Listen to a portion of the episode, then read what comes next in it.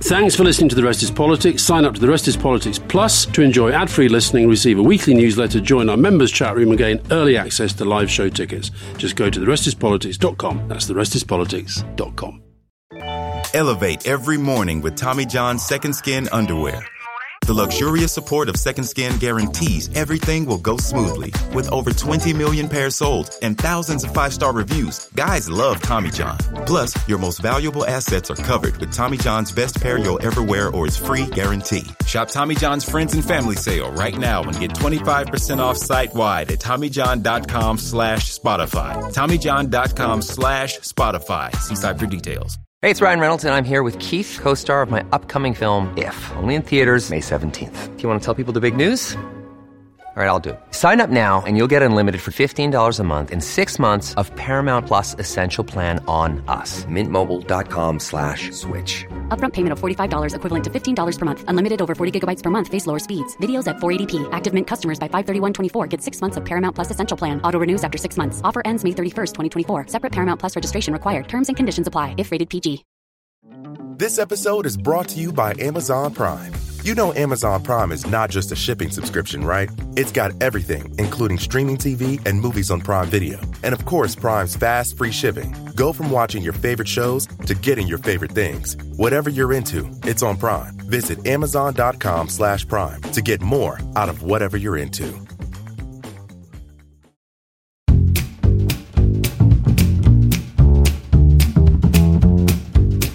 Welcome to The Rest is Politics Leading, and today we are going to be interviewing Fiona Hill. Fiona Hill is a phenomenon in the United States and should be much better known in Britain because she is the leading Russian expert. Uh, she's been critical to different administrations, including quite controversially to the Trump administration, but also played a big part in her testimony to exposing the horrors of the Trump administration. And one of the reasons she's interesting is that she's absolutely British and has a very, very interesting British backstory. Alastair. Well, she's British, but she's now an American citizen.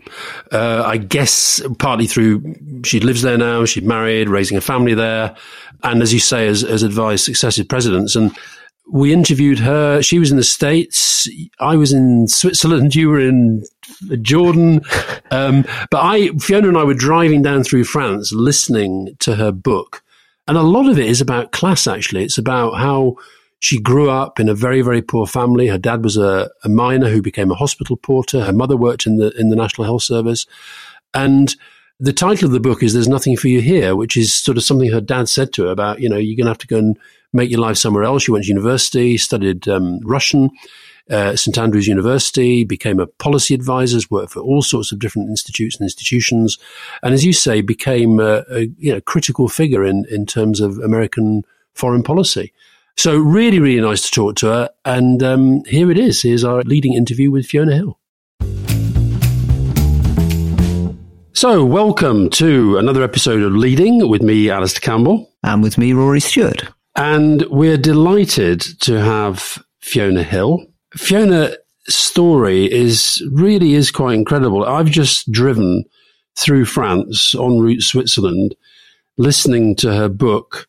There's nothing for you here at double speed, and it takes the reader and it takes Fiona from a, a pretty impoverished childhood in Bishop Auckland, son of a miner and of a nurse, to the absolute pinnacle of foreign policy really.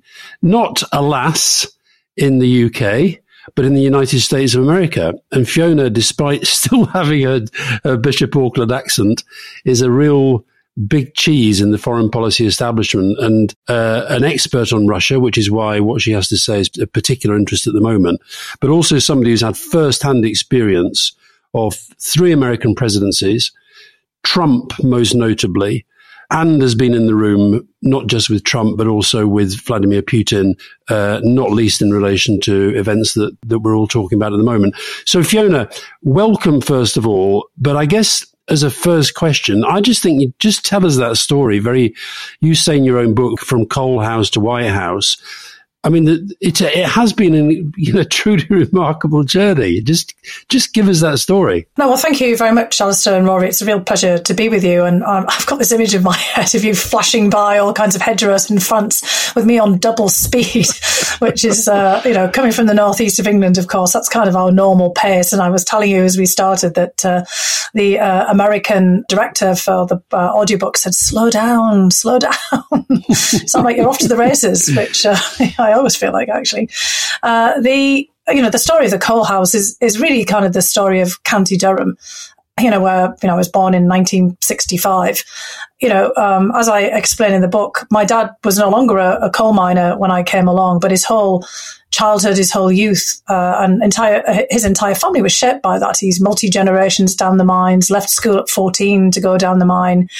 All the mines are closing. You know, by the 1960s, that kind of brief period of what miners of County Durham called a golden era between nationalisation at the end of World War II. And then the 1960s is receding pretty fast in the rear view mirror. And you know, pretty much this is a period of massive uh, decline around the whole of the Northeast. In fact, many other places in Britain in the same period. I mean, you all know the history, you've lived it as well, and I'm sure many people listening to this know it very well. And I benefited, I have to say, and this is, you know, another feature of the book, from really the expansion of education uh, that takes place from the 1960s onwards. I mean, Dad mm. didn't get to take the 11 plus. Um, he just missed it entirely, 14 down the coal mines.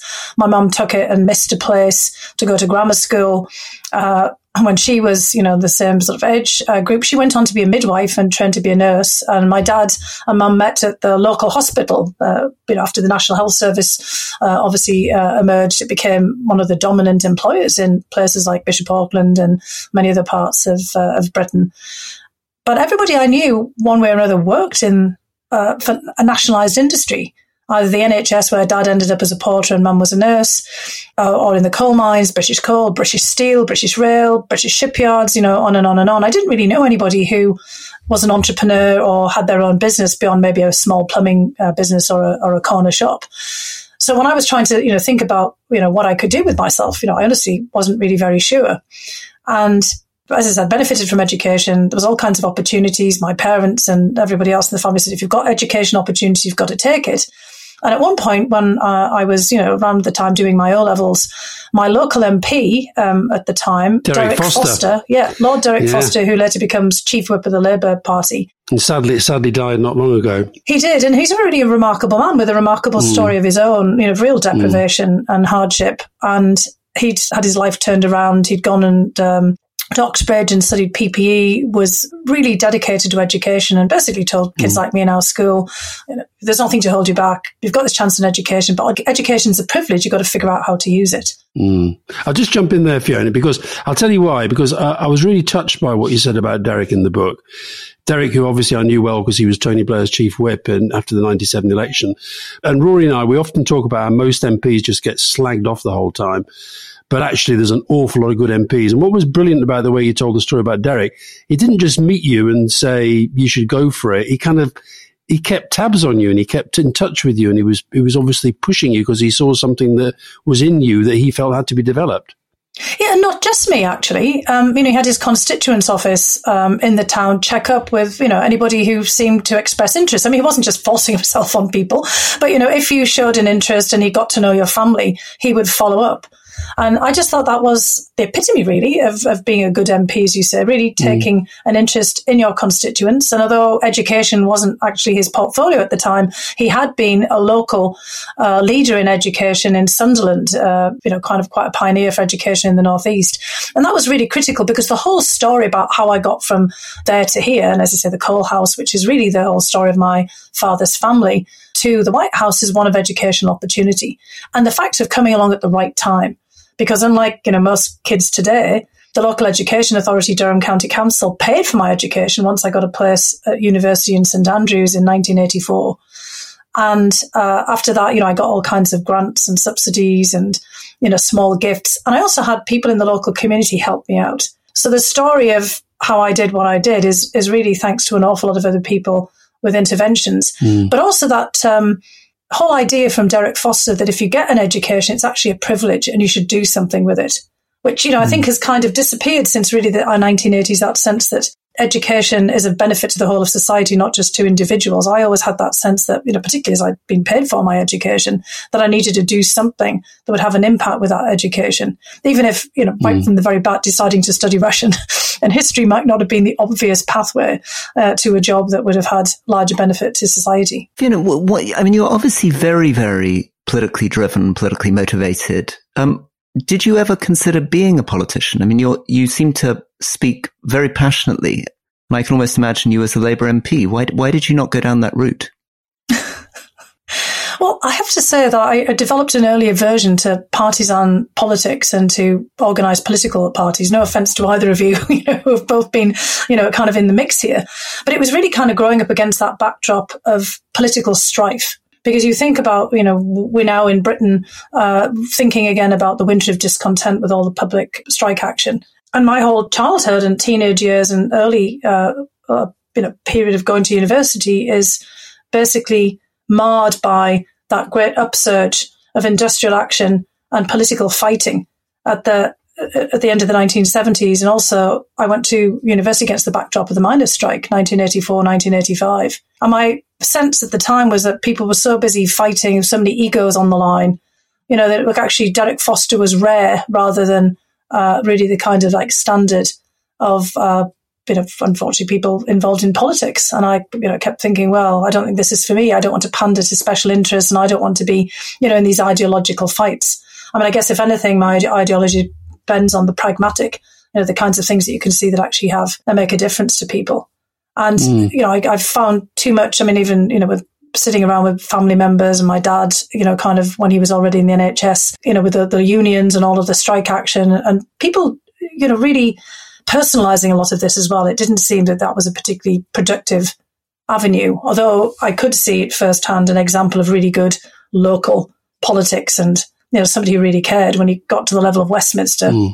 all bet seemed to be off in terms of having a positive impact. It's, it's interesting though, because you ended up working with perhaps the most populist, divisive, polarizing, post-truth politician that the world has yet seen. And we'll, we'll come on to that. So you, you have to have politicians, but you also have to have people in public service like you. But the book behind you, the book you wrote is called There's Nothing for You Here. And that's something that your dad, Alf, said to you. And that, in a way, is what led you to, to leave the UK and end up in America. Yeah, and I mean, it's also led me eventually to write the book because you know people shouldn't be telling you know people that there's nothing for you here in you know the place where you grew up. And part of you know the problem that I've contributed to is brain drain. You know, not just from the northeast of England, but from also the UK writ large. And of course, you know, we have all these stories of refugees and migrants, you know, from all kinds of uh, places similar stories to mine. But it was extraordinarily common, you know, for people. I've had letters, hundreds of letters since I, wrote the book, for people saying, yeah, my dad said the same to me, or my grandma said the same thing, to me, that there was nothing for them here in the same kind of environment, you know, over, you know, a, a good series of decades, both before and after me. I mean, in 1984, when I left university, there was a 90% youth unemployment. Uh, rate yeah. in the United Kingdom. It didn't mean that people didn't eventually got jobs because, of course, they did but it was just that whole atmosphere of a kind of a, a lack of hope. Uh, a kind of a feeling of sort of collective despair at the time that you know you wouldn't find your path. Although I did have friends who went on to really good apprenticeships and you know extremely good jobs in engineering. One friend, you know Rolls Royce, for example. Uh, there are people who uh, did get places not just at um, you know university. I went to St Andrews, but at what was then polytechnics, which are now universities, some vocational training. But it took them a long time. And what my dad was really saying to me was, if I wanted to you know, break into international relations and obviously some of the things that I was interested in, I obviously wasn't going to get a job in the north of England. And he was worried overall that I wouldn't get a job, period, because, you know, he himself, after the mines closed down, went to a brickworks, a steelworks. He wasn't happy in his job in the NHS. You know, he was at the lowest rung of the economic ladder, barely scraping by. And he just felt that there just wasn't the opportunity. And he kept talking about if he'd had the wherewithal earlier, and I talk about that in the book, he would have emigrated. And many relatives went to Australia, New Zealand, Canada. And my dad had actually flirted with the idea of going to work in coal mines in Pennsylvania, of all places, you know, when uh, the mines first closed down in the 60s. Okay. So, Fiona, jumping forward a long time to 2023, and you went off to the United States, you studied uh, Russian history at Harvard, You went on to join the National Security Council in the US. You became a US citizen. You advised President Trump and you became the foremost expert on Russia and Ukraine. So let's just jump forward to that. What is the moment we're in? What's going on with Russia and Ukraine? Well, it's actually, I mean, an incredible tragedy, uh, of course, which we can see, but it's a tragedy because really what we're doing is having a war of succession from the collapse of the Soviet Union. So, in fact, it's taking us all the way back to uh, that period of 1991 when Russia emerged as the successor state to the Soviet Union. And basically, in the mind of Vladimir Putin, who, you know, at that time obviously was somebody who was extraordinarily obscure and none of us would ever have anticipated, including himself, that he would have ended up at the pinnacle of Russian power for 23 years. But a lot of people like him and others could not really ultimately accept that the Soviet Union had gone away. And I don't mean by that communism, central planning, and all of the things that we kind of associate with the, the Soviet Union itself, but the idea of uh, the loss of the state. And Russia was acknowledged as the successor state, as I just mentioned there. And as a result of that, it's almost as if we didn't really think about Ukraine, Belarus, Kazakhstan, Armenia, Azerbaijan, etc., all of the other states that come out of the Soviet Union as anything more than really, as they would put it, actually, some of the leaders have said that to me in the past, shadows of Russia. Because we acknowledged Russia as the inheritor of everything uh, from the Soviet Union, including the nuclear arsenal, uh, all of the debt, as well as uh, all of the you know the seats on the, uh, the United Nations, etc. And really, as a result of all of this, Putin is basically of that mindset that it's up to him as his legacy after being 23 years in power as president to bring a lot of that territory back again. I mean, that's it basically in a nutshell. So we're in, in a way fighting uh, over uh, issues that we might have seen at the very beginning of the 1990s, but have been in some respects pushed off until now. So, final question for me, and then I'll, I'll hand back to Alastair. Um, we seem to be in a moment of extreme escalation. We're talking to you just after Zelensky has just visited the British Parliament. Having been provided with tanks, he's now asking for fighter jets. Uh, there's increasing pressure, it seems, almost every week to demand more and more impressive high tech machinery from Europe and the United States to support him. Where does this end? What, what's your view on this escalation? Well, look, it's a really good question here. And remember again that the escalation is coming from Russia, first of all, because it's Russia that continues to pursue this war. And what we're seeing for Ukraine is it's in a very similar position to Britain in the period from 1939 to 1941, when Britain and Winston Churchill were constantly asking the United States uh, for support in trying to basically fend off Germany. And Germany, of course, was the revanchist, revisionist power of the period. So we have to actually think, first of all, about the structural conditions of this war, which is the third great power conflict over territory, uh, trying to annex and expand territory in Europe uh, after World War One and World War Two, whether we want to think about it as World War Three or not. And that's the kind of nature of the issue that we're faced with. Do we want to support Ukraine in fending off Russia and restoring its independence, territorial integrity, and sovereignty, which was the same, you know, kind of question for Europe after the various invasions by Germany in World War One and World War Two. It's very similar to what happened to Finland in 1941 when the Finns were invaded by the Soviet Union, having got their independence just 20 years earlier after the collapse of the Russian Empire. And the Finns actually had to fight the Russians off on all their own. Now they lost, but they gained their independence, if that makes sense. They lost that winter war of 1941. They lost huge swathes of territory in Karelia, but they gained their independence. And this is, this is basically what this is. This is a rerun on a huge scale of the Finnish winter war because Putin is saying it's a successor state to the Soviet Union that has the right to take uh, this territory back again. And so when you think about it in that terms, I think that that, you know, kind of in part answers some of your question is how far can we allow this to go in many respects because of the mm. implications of this for, you know, what we've had in Europe since World War II and since the Cold War. Fiona, how, um, how much has Putin changed, do you think, from the Putin that we saw when he first became president, when, as Marina Litvinenko criticized me recently, she felt we were a bit too naive about him. Was he always the Putin that he is now, or has he, do you think, fundamentally changed over those two decades? Well, circumstances have changed. I mean, first of all, he's been in power for 23 years, as opposed to, you know, when you were first encountering, when he was really at the kind of at the beginning um, of his presidency. Uh, he is, of course, someone who is a product of the KGB, so that gives him you know, a certain set of tools and mindsets. He's a product of the Soviet Union, and as I'm saying here, of a kind of a mindset that all of this territory and anybody who speaks Russian ought to be part of a kind of a larger uh, Russian state. So that really hasn't changed, but opportunities have changed in his perspective. And also, what's changed is he's now coming toward the end, one might anticipate, um, of his terms in office. I mean, he's got the right, and we'll see whether he actually exercises this or not, to run for office again two more times. There's an election coming up in 2024. Of course, he could declare martial law, so he could stay with us until 2036. But he's in that mindset now of thinking about his legacy. And he has decided, and this is what seems different from before, that his legacy is going to be territorial acquisition. He's literally said this is an imperial war of conquest. People had better get used to the fact that Russia's borders are moving again. And this is quite different from, of course, the Putin that we might have thought of 10, 12, 15 years ago, when the goal was to make Russia one of the great powers financially and economically of Europe. I mean, we've all forgotten this now probably, but there was a push at one time when Russia was within the G7, the G8, to have yeah. Russia as like the fifth or sixth largest uh, um, mm. economic power. And that changed really with the whole financial crisis of 2008, 2009, the rise of China. And so I think circumstances have changed. And as a result of that, his outlook has shifted somewhat. And he also, look, mm. look, let's be frank, he thought he could get away with this a year ago. He didn't think that he was going to be creating the third, you know, largest war in Europe in several generations or in a century. He thought he was doing a special military operation. Ukraine would crumble and we would all do very little in response. And Fiona, how do you think this ends? Where do you think this is going to be in two years' time?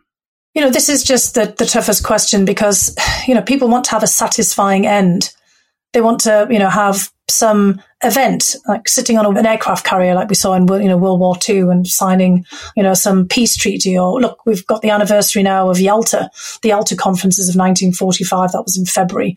You know, they want to see something that actually resolves something, you know, once and for all. But one could argue that Yalta and Potsdam and the World War II conference didn't resolve anything either, because you know they created these divisions in Europe, which were then contested over a period of time with the Cold War. I mean, I suspect that what we will see is a process, a different phase. Uh, we may have to accept Russia de facto control of still large swathes of Ukrainian territory, but can then we put in mechanisms and institutional arrangements in place that will prevent Russia from consolidating that control over the longer term. But is that is that it's not satisfying, I'm afraid, is what I'm saying, is that there is not a satisfying ending that I see here unless uh, there is some dramatic series of events. Mm.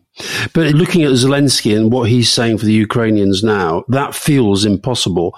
Is there a substantial strand of opinion within American foreign policy making at the moment that actually believes that is the only way this is going to end? There has to be some kind of agreement, some kind of arrangement that brings it to an end and accepts that Putin gets something out of this. Well, I think there is a certainly a, a, a, lot of discussion at the moment about exactly that. But I don't know whether it ends up accepting that Putin gets something permanent out of this.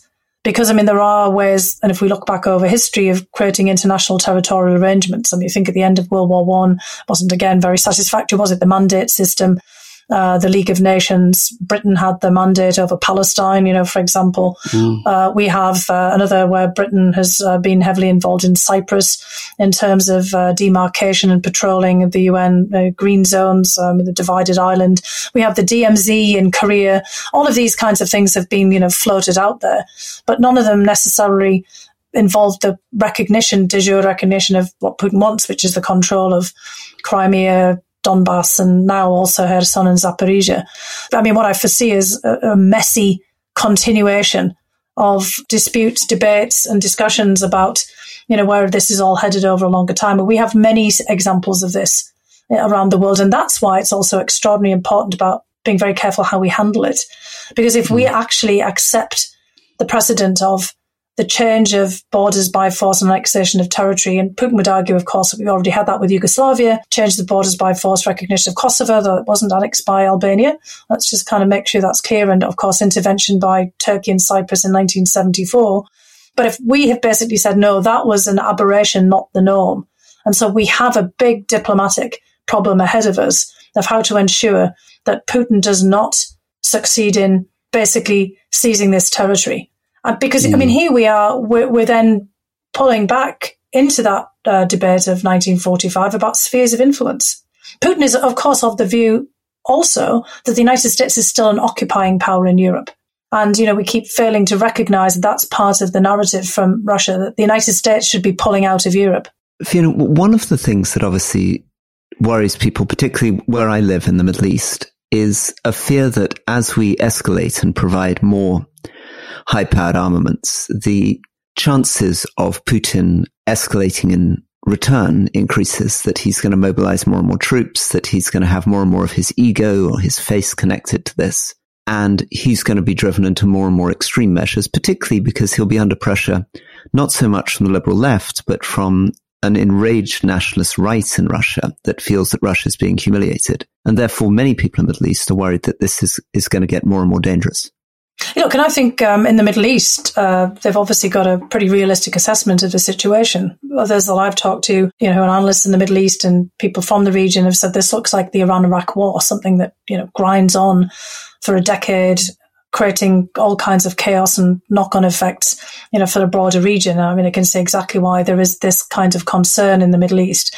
And we've also heard similar concerns expressed in the last several days by the UN Secretary General, Antonio Guterres, you know, worrying that that's exactly where we're heading. If we're just focusing on putting equipment into the war, more and more uh, armaments, which of course the Middle East knows only too well from uh, their past wars. Basically, what we really need to see here, and I think that this speaks to what your concerns uh, that you're expressing here, Rory, is an equal measure of diplomatic effort. Mm. Because we do have to basically try to get Russia push towards a negotiating table, and obviously Ukraine as well, but with a view to finding you know some mechanisms to resolve this. It basically we, mm. our challenge is convincing Vladimir Putin that this is not in his best interests. But of course, Putin mm. still thinks at this juncture that he can prevail because he can push more men onto the battlefield. This talk of 500,000 additional troops, for example. Now, Alastair, I think on that, we're supposed to go to a break. Let's get back again soon. Elevate every morning with Tommy John's Second Skin underwear. The luxurious support of Second Skin guarantees everything will go smoothly. With over 20 million pairs sold and thousands of five star reviews, guys love Tommy John. Plus, your most valuable assets are covered with Tommy John's best pair you'll ever wear or its free guarantee. Shop Tommy John's Friends and Family Sale right now and get 25% off site wide at TommyJohn.com slash Spotify. TommyJohn.com slash Spotify. See site for details. This episode is brought to you by Amazon Prime. You know Amazon Prime is not just a shipping subscription, right? It's got everything, including streaming TV and movies on Prime Video. And of course, Prime's fast, free shipping. Go from watching your favorite shows to getting your favorite things. Whatever you're into, it's on Prime. Visit amazon.com slash prime to get more out of whatever you're into.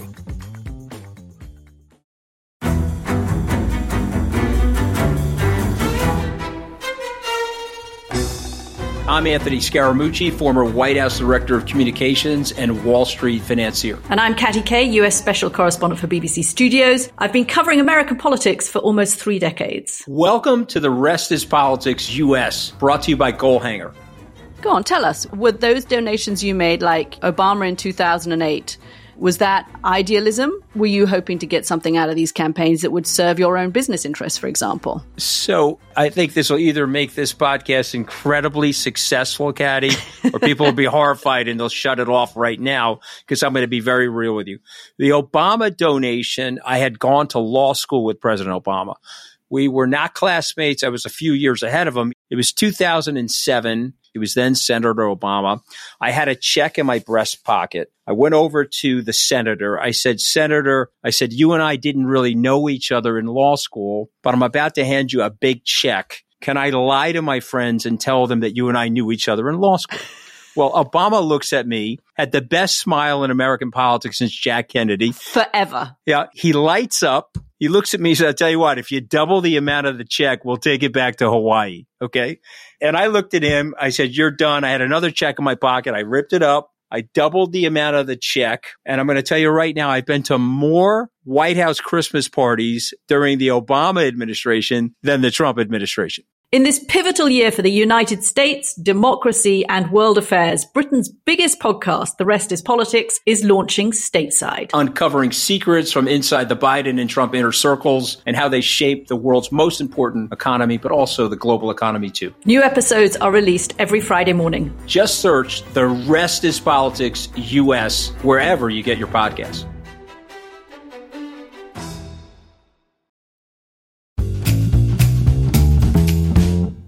Fiona, when I was listening to your your book earlier today, particularly when it's speeded up, the account of what Donald Trump was like as president is utterly horrific.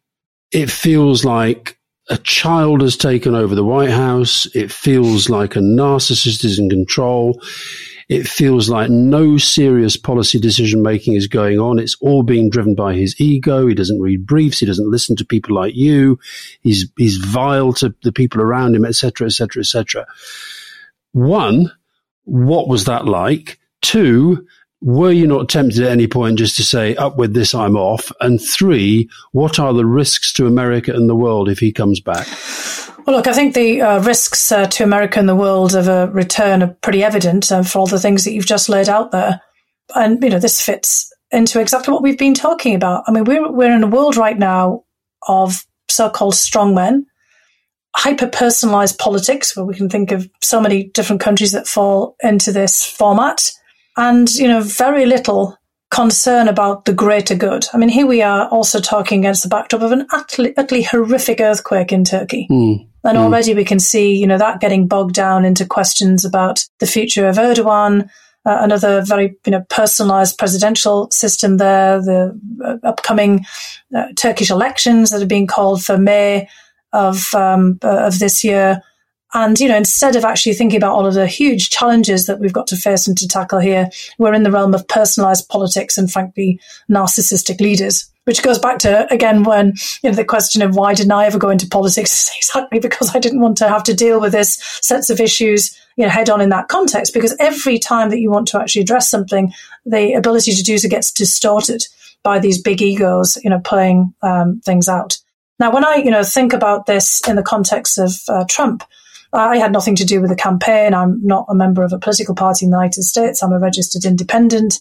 I basically went into the administration as asked by people around. I'd never met Donald Trump, you know, before, and but I did know a couple of the people who had ended up in um, his administration from my work on Russia and previous work as the national intelligence officer for Russia and Eurasia, in which I spanned the presidencies of George W. Bush and then Barack Obama, mm. at least the beginning of the Obama administration. And it was really in response to the fact that the Russians had interfered in the election in 2016. And having been a you know, former national intelligence officer, I was pretty familiar with what they're doing. Mm. And I've been monitoring uh, Russia and working on Russia since uh, 1984 and my whole professional life. I've you know lived there. I spent a lot of time looking at. I knew what was going on basically, and I felt that once I was asked, I really had to step up. Now I you know, obviously knew from the campaign and the same observations that everybody else had that this was going to be difficult. I don't think I'd fully processed quite what Trump was like until I actually saw him in person.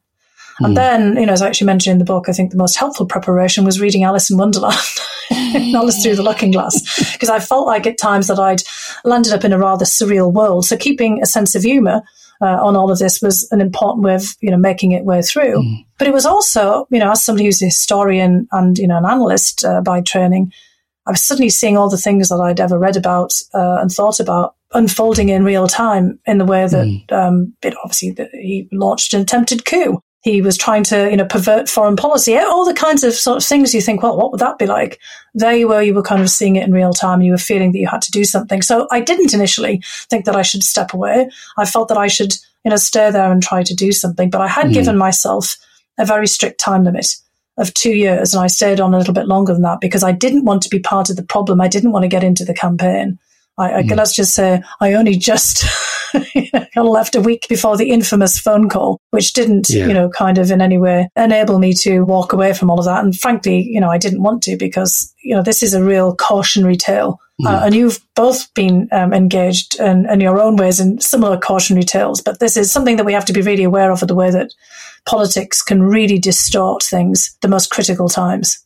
Just to push you a little bit on this, that you came in as a political appointee and you came in because you had a, a, friend who was on Fox News who was part of Trump's campaign. Many Republican foreign policy analysts had refused to serve in his administration. Many of them had written an open letter condemning him colleagues of yours, former colleagues from Harvard, were amongst those who were very clear that they weren't going to serve in the Trump administration. I say this as somebody who resigned from Boris Johnson's cabinet and wouldn't ever have wanted to serve with him. I, I do find it a bit difficult to understand how you could still, with all that was going on in that campaign, the way that he conducted himself against Hillary Clinton, could possibly have believed this was going to work. Look, the Russians had interfered in the election this was a national security crisis. So, you know, I thought about this in many respects as, you know, in case of emergency, break glass, pull handle. And it wasn't just, you, you said, you know, it was a friend, you know, from Fox News. Um, it's K.T. McFarland, was somebody I'd got to know through the Council on Foreign Relations. And I'd been on her Fox News show a couple of times to talk about Putin in, you know, kind of pretty unvarnished terms. But I also knew several other people, and I don't want to name all of them here, who had gone in for the same sort of reasons I'm describing because of, you know, various other connections to people in the campaign to try to do something about what Russia had done. And of course, I did have a lot of people say to me, don't do it and I'll never speak to you again for these reasons that you just laid out. And several of them have not. But others who said, look, you know, somebody's got to go in there and do something. And that's honestly how I felt. And part of it was also, I wasn't doing this for career. I wasn't doing this for, you know, some kind of enhancement. I was already in my 50s. So, I mean, there was a lot of people I worked with who were much younger and it was actually devastating for them you know, to really kind of see these distortions in American politics and things that they'd never expected would happen. And what I hope would happen would be that national security would prevail and that, you know, something would be done. And I can just assure you that behind the scenes, an awful lot of things were done to head off all kinds of things that could have been absolute disasters, including, you know, efforts to get the Russians out of our systems. So, you know, mm. I was hmm. working very closely with people behind the scenes. You know, part of the other problem as well is it's the politics around all of that, which I wasn't, you know, part of, but which I was obviously observing and trying to do something in that context, which was this belief that, you know, Trump was being run by Moscow and that Putin had actually taken the election for him. That was not true. Americans elected Trump by narrow margins of course, because he hadn't won the the popular vote, but because of the vagaries of the electoral college, which had happened on several other occasions before. And I mean, I also understood coming from where I did about these populist sentiments. I knew exactly what was going on. Why were people voting?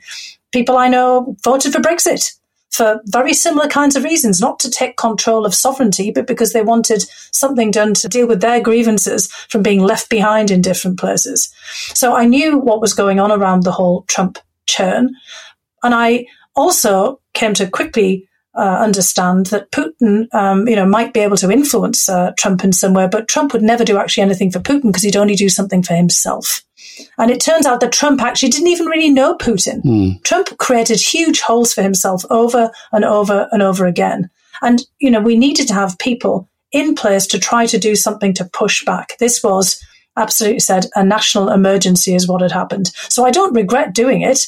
Fiona, how did you feel when Putin is standing alongside Trump and Trump, this is in Helsinki, Trump effectively sided with Putin against the word of the American intelligence community of which you're a part? That must, you must at that point have thought, oh my God, I can't quite believe that just happened. I can't quite believe that the president of the country of which I'm now a citizen is actually taking the word of Putin over the word of the intelligence agencies.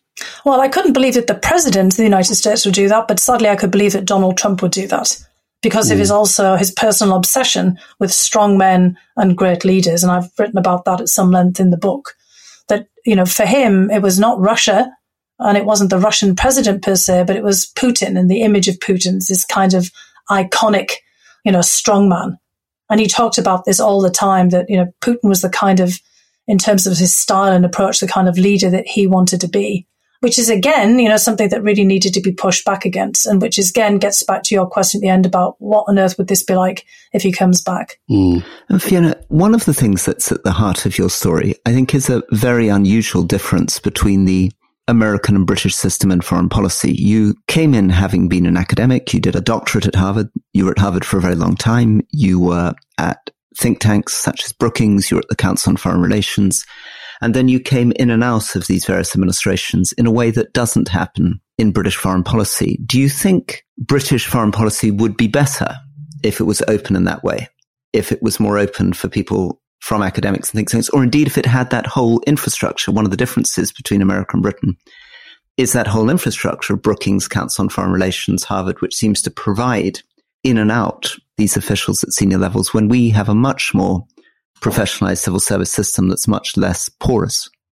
Well, look, I do think you need to have a professionalized civil service, but that degrees of porosity, the ability to go in and out, um, is helpful um, in certain um, contexts. Also helpful in front science and technology, uh, you know, in the energy um, sphere, you know, to bring in people with um, you know, innovative backgrounds. I mean, I think, you know, the risk is things that, you know, both um, systems are complaining about, uh, which is cronyism and nepotism and, you know, kind of uh, bringing in people who are unsuited to the task, which you can see plenty of as well. So it doesn't always work to enhance uh, policy. But if there's specific areas of expertise, I think it's extremely useful. And of course, um, uh, the UK does have Chatham House, IISS, and a whole host of other uh, and, and, universities with you know extraordinary good people in there as well. And I do know that there have been you know some people who have gone into the Foreign Office and advisory roles, obviously within Parliament and the House of Lords, you know, for example. And you know you do use uh, outside expertise, but I still think it needs to um, you know, be carefully managed. Because I mean, one of the problems in the United States also is that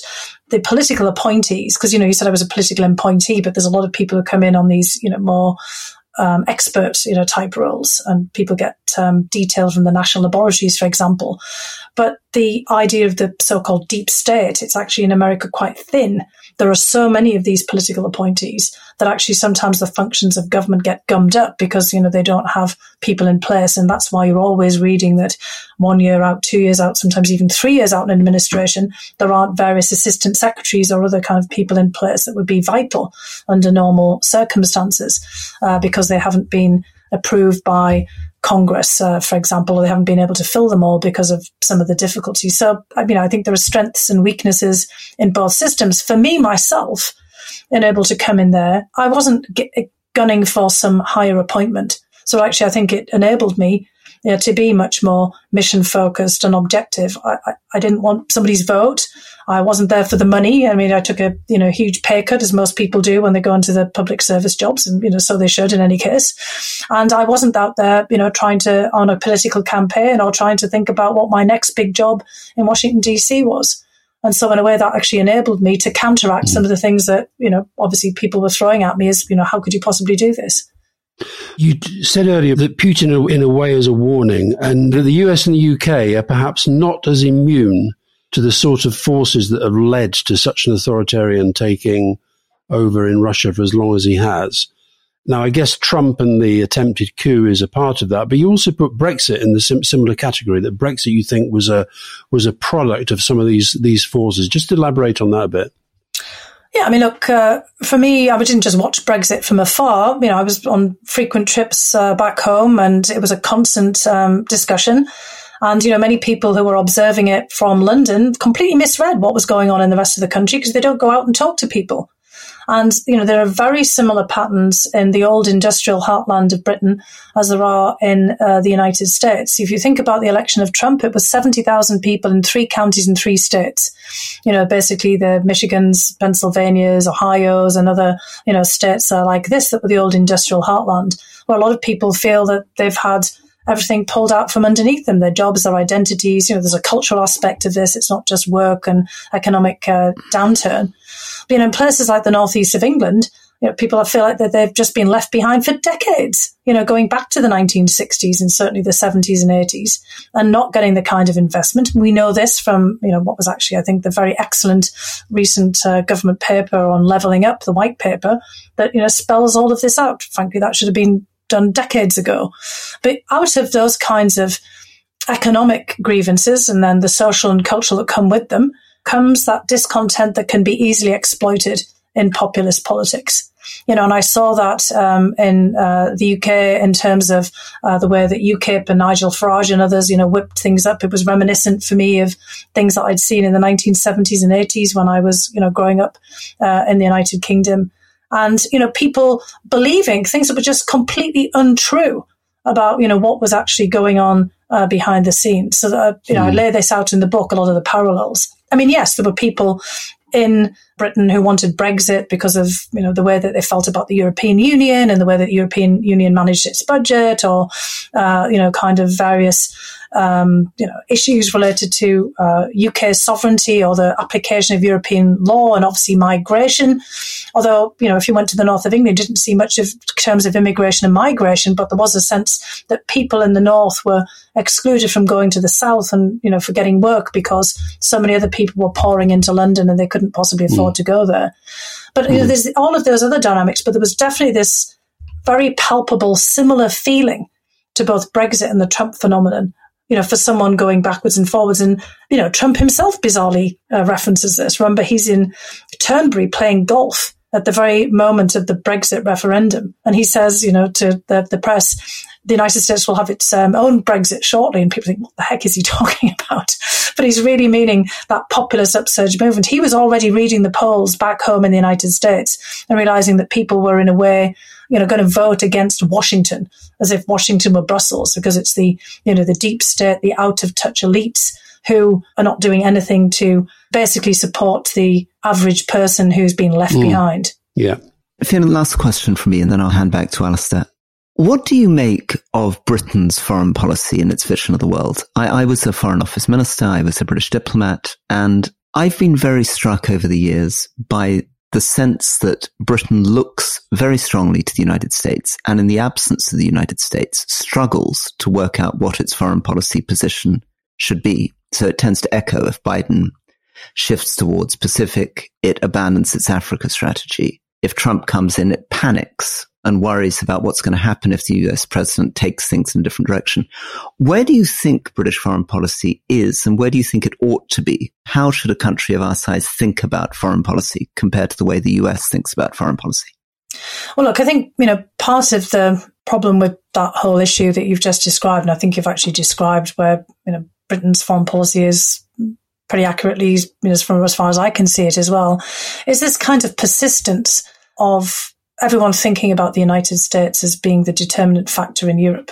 And of course, this gets back to Vladimir Putin, who thinks that's the case as well. He thinks that this whole war in Ukraine is really a war about the future of the United States' role in Europe. He still thinks of the United States as an occupying force. And the way that, you know, you frankly, or you just described the way that the United Kingdom thinks about foreign policy in the absence of the United States would just underscore that for Putin.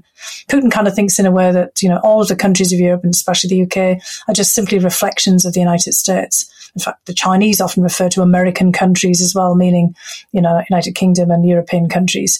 And it's really kind of, you know, the artifact of 70 odd years ago of, you know, that sort of division of Europe, Potsdam, uh, Yalta, with Roosevelt and then Churchill playing a kind of a key role. That idea that Europe is still divided between America and and Russia, and Russia wants to be the dominant player.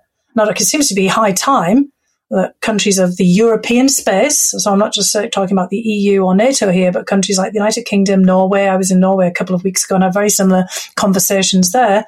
Start to think about how they want to interact in the European security uh, sphere, but also, as you're also suggesting, globally. And I know that the United uh, Kingdom obviously has uh, decided to leave the European Union and was never very comfortable with the foreign policy structures that um, emerged there. But this isn't actually a time for rethinking and uh, refocusing based on you know, some of the major challenges that we're facing here. It's not just you know the war in uh, Ukraine, but how we're going to deal with climate change, exactly how we're going to deal with uh, the challenge of a rising China and the risks. I'm, I'm, actually been very struck here, to be honest, in the last few weeks that there seems to be an increasing um, tone in the United States about the inevitability of a major clash between China and the United States. I mean, I'm shocked sometimes that people just talk about it as if it's going to happen, you know, inevitably. And of course, we've had a few, you know, US military leaders talking about this, but it seems to be a tone that's emerging in think tank and other uh, discussions. I mean, countries like Britain are going to have to think, especially you know, given the legacy of the ties with Hong Kong and uh, the whole um, East Asia, uh, con- ongoing uh, ties with Singapore, etc., about how you know the UK could push back against this or uh, basically reflect uh, upon that possibility and to you know basically do something in, in, the, in the, diplomatic field. I think what is uh, the time for is a, is a reassessment of you know where the world is, um, and we have uh, in the wake of the pandemic, this ought to be opportunity to do this. I do keep thinking back to World War II, when Churchill, you know, basically was always saying, "Never let a good crisis go to waste."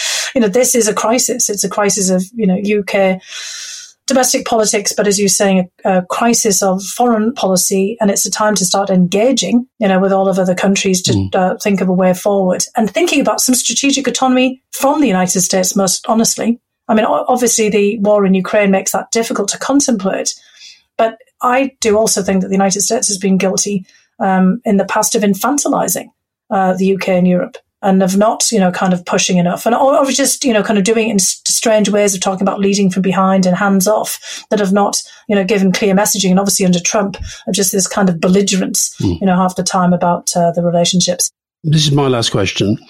I'm really struck in your book about how much themes of class and gender uh, the sexism, the not a lot of it not very casual that you've faced through your career, including from from Trump, but right through your career in a, in a way. Your really acute observations about class and your honest admission that you really are an exception that proves a rule in the way that you've managed to have the career that you've had.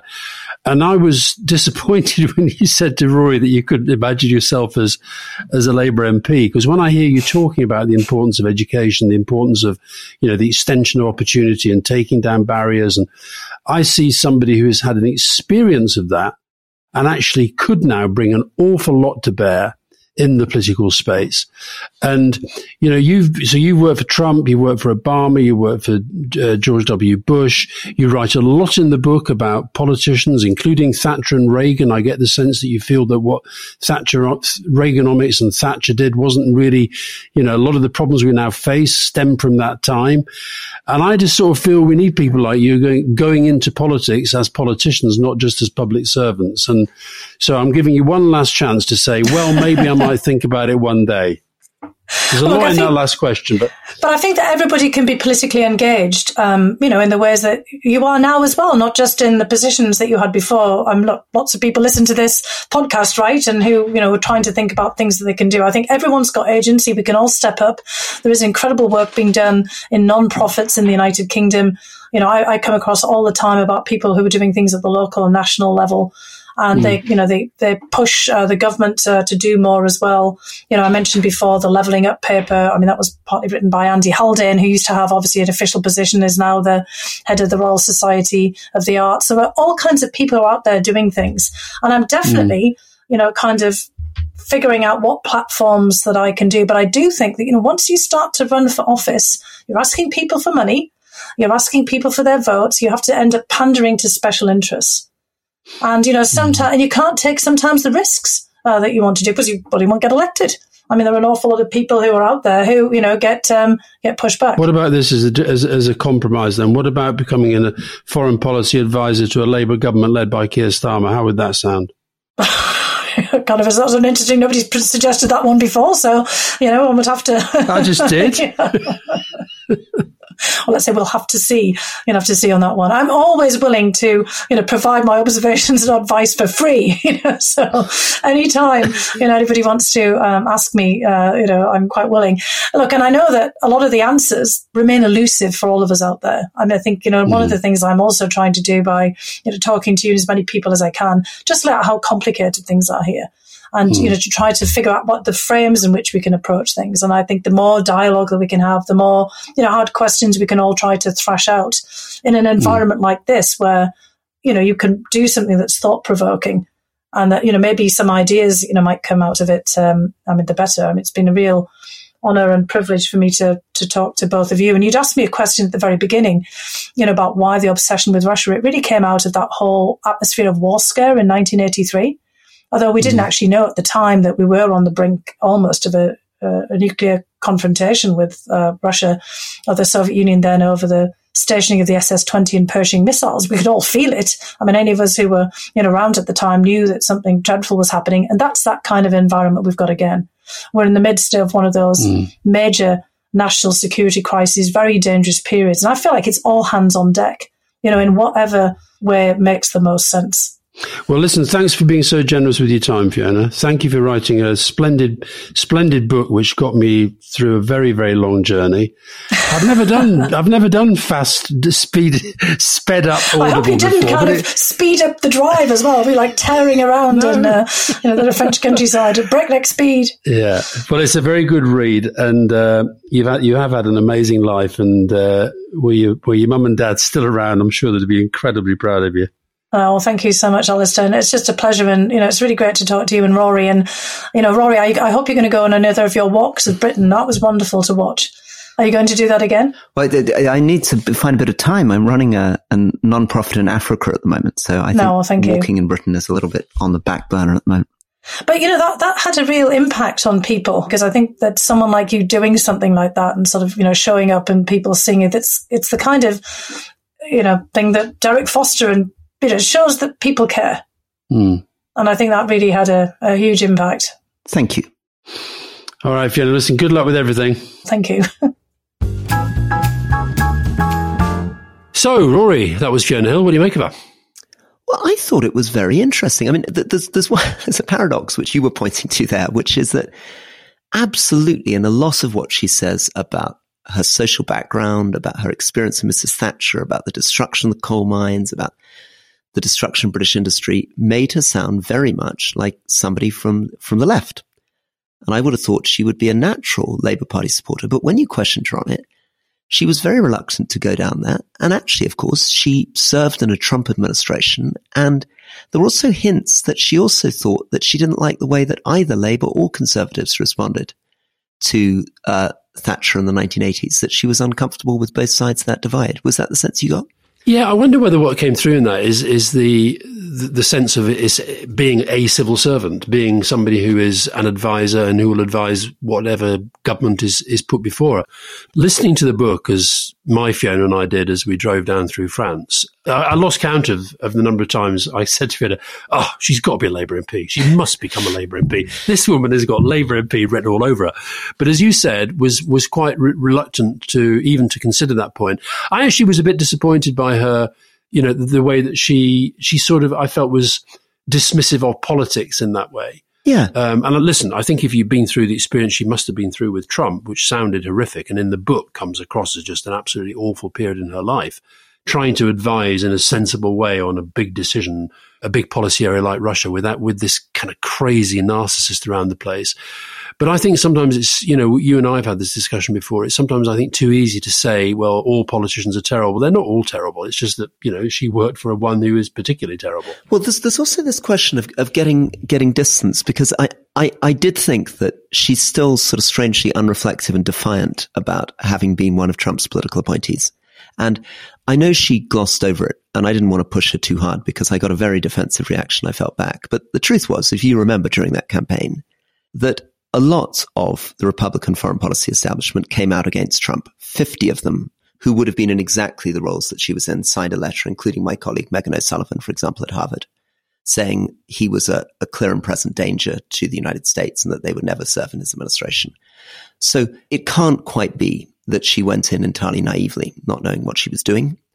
And I think she still hasn't quite processed how to deal with that and how to answer the question because it's difficult not to be a bit surprised by the naivety of that. She's now coming out and saying the man's a horrible man. He was horrible to work with. He was a total disaster. But the fact was, almost everybody I knew could see that in advance. She partly went in. I didn't push her on this too much because I like her and I think she's a great analyst of Russia, but she went into work from partly because she was, I think, also somebody who knew General Flynn, who was this amazing Russian connected conspiracy theorist who he made his national security advisor. Yeah, I, I, look sometimes at the people who stayed in the civil service working for Boris Johnson. She's not a civil servant. Let me interrupt on that. She's a political appointee. It would be like you going to work for Boris Johnson. Yeah, I guess I see. I see where you're coming. No, I know she's not a civil servant in, in a technical sense, but my point is that I think that's how she sees herself as a policy advisor. That's the way Ben Wallace tried to present himself. Do you remember at the end of Boris Johnson's time? You know, he said, "I can't come out against him because I'm, you know, doing this important job, running the war, etc." Mm, I mean, mm. some people do try to make those arguments, but I, I still, I wasn't completely satisfied with that. No, but but but I think I think that for me, the the sort of big picture story of her life is of I just love the story of somebody who grew up in this p- pretty poor family in Bishop Auckland, and became something that she would never, she and her family would never have expected her to because she, she sort of dreamt big about what she could achieve. And I, and I love that. And I, and I also love the fact that she's, you know, she's got knowledge, real deep knowledge about something, but also I think was quite reflective about the, the position that she found herself in, not necessarily herself as a human being, but as somebody who was trying to advise on a serious policy issue. I agree. The only other thing I'd slightly push back on is I was sad if she really feels that the only way that someone like her from her background can make a life is to go to the United States because obviously we, we've just interviewed David Lammy, who's made an incredible success for himself from a very difficult background in Britain. And we've had a long tradition of that, right back to Ramsay MacDonald, back to Lloyd George. And in fact, the US is a very, very unequal society. If you're holding up a society as an example of a place to make something itself. As you know, the other the other book I've been reading for another interview we're going to be doing with Bernie Sanders, it comes that comes through. America is a deeply unequal society. One thing that comes through the book very, very strongly is her very, very strong feelings about class and about gender which I don't think came through that much in the interview, but I, th- I think she's more driven by that than maybe came through in the interview. Yes, yeah, yeah. I think that's a hugely important part of her book, and I, I read it too. Anyway, it was great that we got her on, and I think her views on Russia are fascinating. I would have liked to hear much more of from her on her views on UK foreign policy, maybe because she's now in a, a senior American, she has to be a bit careful what she says about that. But I bet she'd have some amazing more things to say on that. And thank you for getting her on the show. We'll see you soon. Bye bye.